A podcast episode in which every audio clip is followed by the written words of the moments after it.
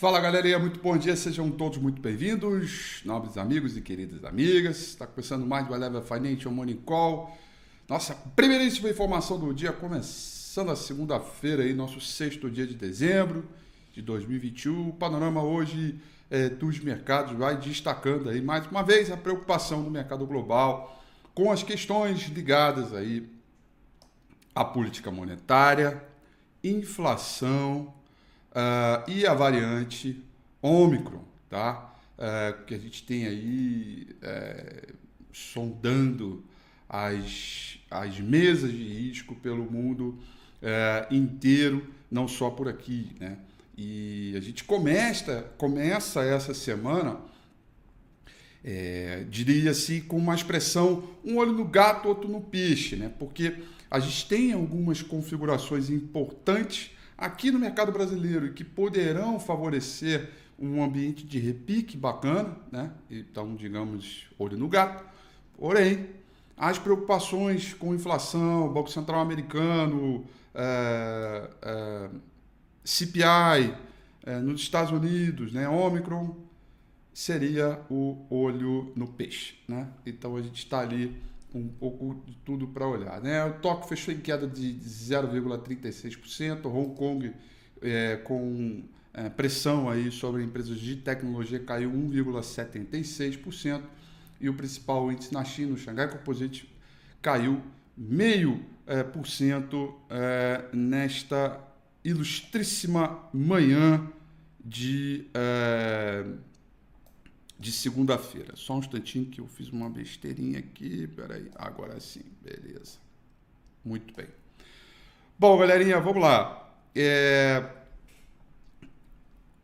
o índice de, de tecnologia negociado em Hong Kong recuou bastante, é, principalmente com algumas preocupações de que o Banco Central em breve aliviará a política monetária para tentar ajudar aí o crescimento, e a gente tem algumas reviravoltas que ficam com um pouco de informação ali é, desencontrada. O fato é que a variante Ômicron continua sondando aí os mercados.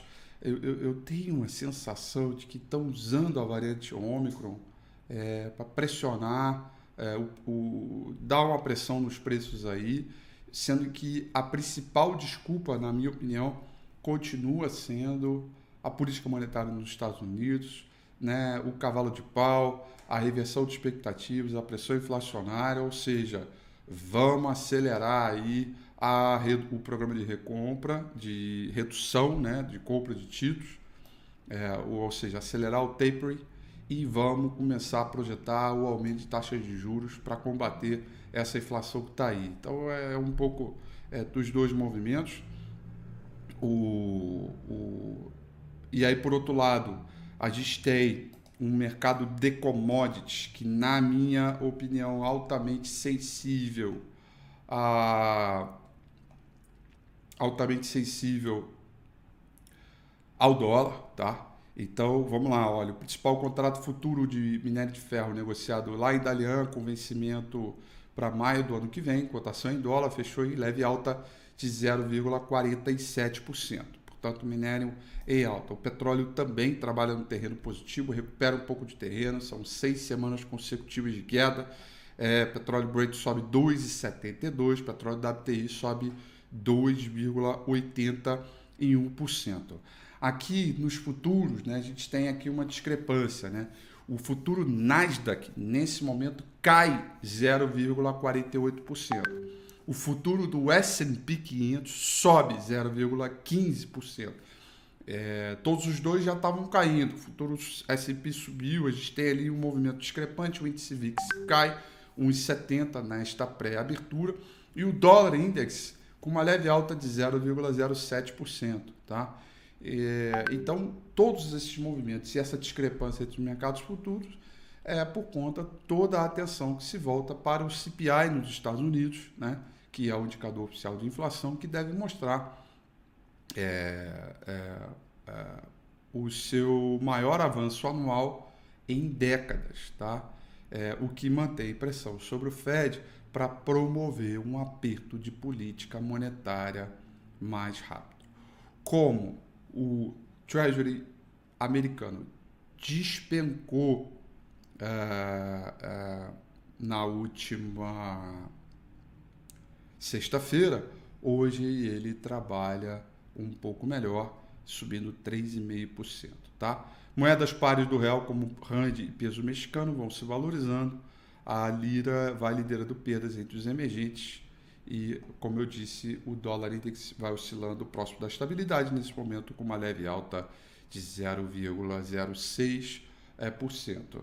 É, por cento. Uh, veja, o, o Fauci, né, que é o, o consultor médico dos Estados Unidos, né, que teve aí o seu protagonismo é, na, na era Trump, né, é, ele avisou o seguinte, olha, é, realmente a variante Ômicron, ela é, é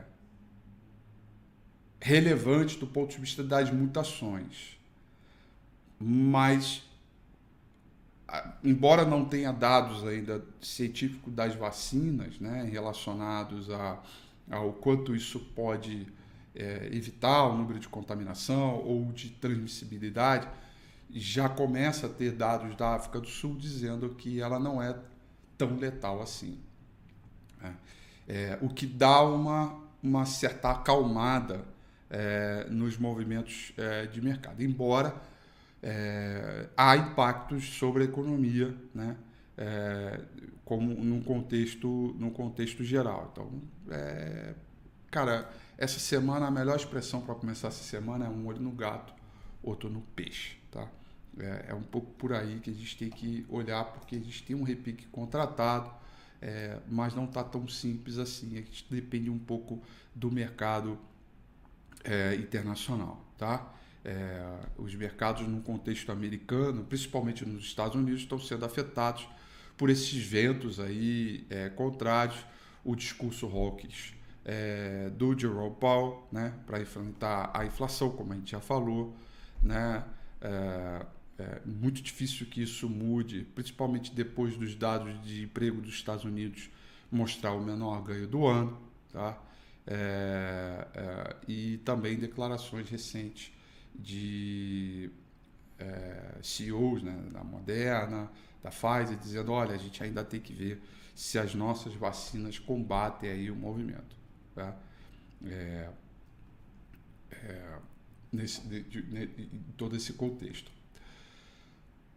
Pela Europa, a gente tem um movimento bacana aí de mercado internacional. Londres vai subindo zero vírgula oitenta e sete, Paris zero vírgula setenta, Frankfurt na Alemanha subindo zero vírgula oitenta e quatro por cento, recuperando um pouco mais de terreno, tendo inclusive um comportamento até um pouco melhor é, do que os futuros nas bolsas nos Estados Unidos, tá? É importante isso. Bom, é uma semana de agenda bem importante, tá? É, a gente está se caminhando aí para o final do mês, eta, evidentemente, final do mês, no final do ano, e evidentemente a gente tem que ficar é, de olho numa composição de entrada já para dois mil e vinte e dois, tá? Então hoje, em termos de agenda econômica, a gente vai conhecer os dados de vendas de veículos da Anfavea, dado previsto para sair dez horas da manhã, e dados de balança comercial, importação, exportação na China, tá? Esses dados estão... provavelmente vou sair na madrugada de hoje para amanhã, e amanhã a gente volta a falar é, sobre esses dados. A gente começa a pegar para valer os dados aí é, a partir de quarta-feira, né? Nessa semana. Quarta-feira a gente vai ter a taxa Selic e inflação na China, e depois nós vamos conhecer na sexta-feira a inflação é, dos Estados Unidos. Então a gente começa em termos de calendário econômico um pouco mais fraco, mas tende a pegar para valer ao longo da semana, tá? É, e aí tudo isso vai ter que ser visto com muito mais é, detalhe. Bom, olhando aqui o comportamento do índice Bovespa, a gente tem claramente aí um, uma tendência de baixa em andamento, porém eu gostei demais desse pregão aqui é, do dia dois, tá? É, do dia dois de dezembro. É um candle de engolfo, um candle que confirma um suporte nos cem mil pontos. A gente tem uma divergência de fundo dado pelo O B V, tá? E a gente se aproxima de uma região de resistência bem forte, que é entre cento e sete mil e quinhentos até os cento e oito mil e duzentos, cento e oito mil e quinhentos pontos. Portanto, um rompimento dessa zona de resistência que eu acabei de citar, a gente vai liberar o repique, autorizar o repique para fazer com que o mercado venha buscar esses cento e dez, quem sabe até os cento e treze mil pontos, tá? É, até brinquei no domingo com a F I passado, que se a gente romper ali os cento e sete mil e quinhentos barra cento e oito mil e quinhentos pontos, alguma coisa assim, para todos nós aqui irmos para as redes sociais, para qualquer rede social, bota lá a hashtag domingo com a F I e diga lá, repique autorizado, tá? É, então a gente vai autorizar o repique, né?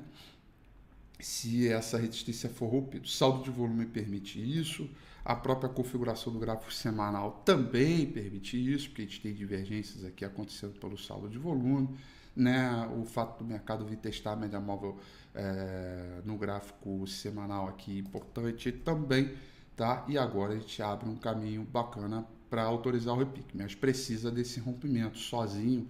Por aqui, para as nossas questões locais, não é o suficiente, a gente precisa de mais, né?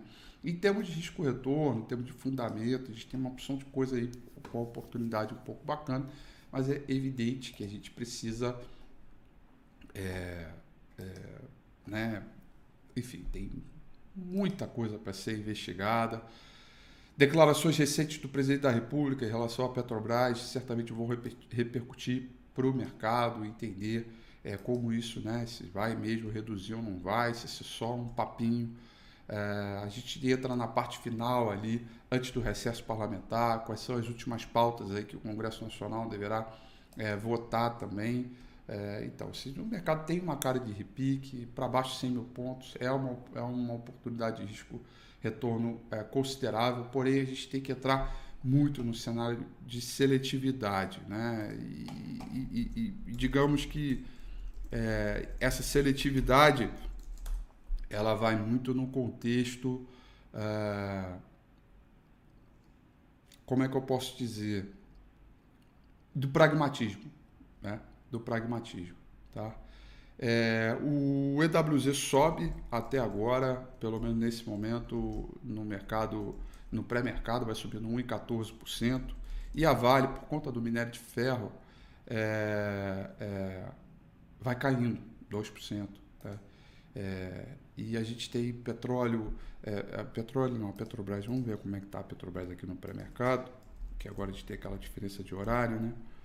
Ó, a Petrobras sobe um vírgula cinco por cento, então tem papel que está subindo, papel que está caindo, enfim, tem bastante coisa para a gente é, olhar, é, é um, só o começo de semana, né? Tem muito dado aí importante para a gente avaliar. Uh, eu diria que eu, a gente começa devagar e vai acelerando ao longo é, da semana, tá? É, é isso que a gente precisa é, entender para esse Morning Call de hoje e, evidentemente, se preparar, porque a gente vai continuar tendo muita volatilidade aí, é, bastante, bastante volatilidade ao longo dessa, é, dessa semana e também se preparando aí para fechar o ano, tá bom?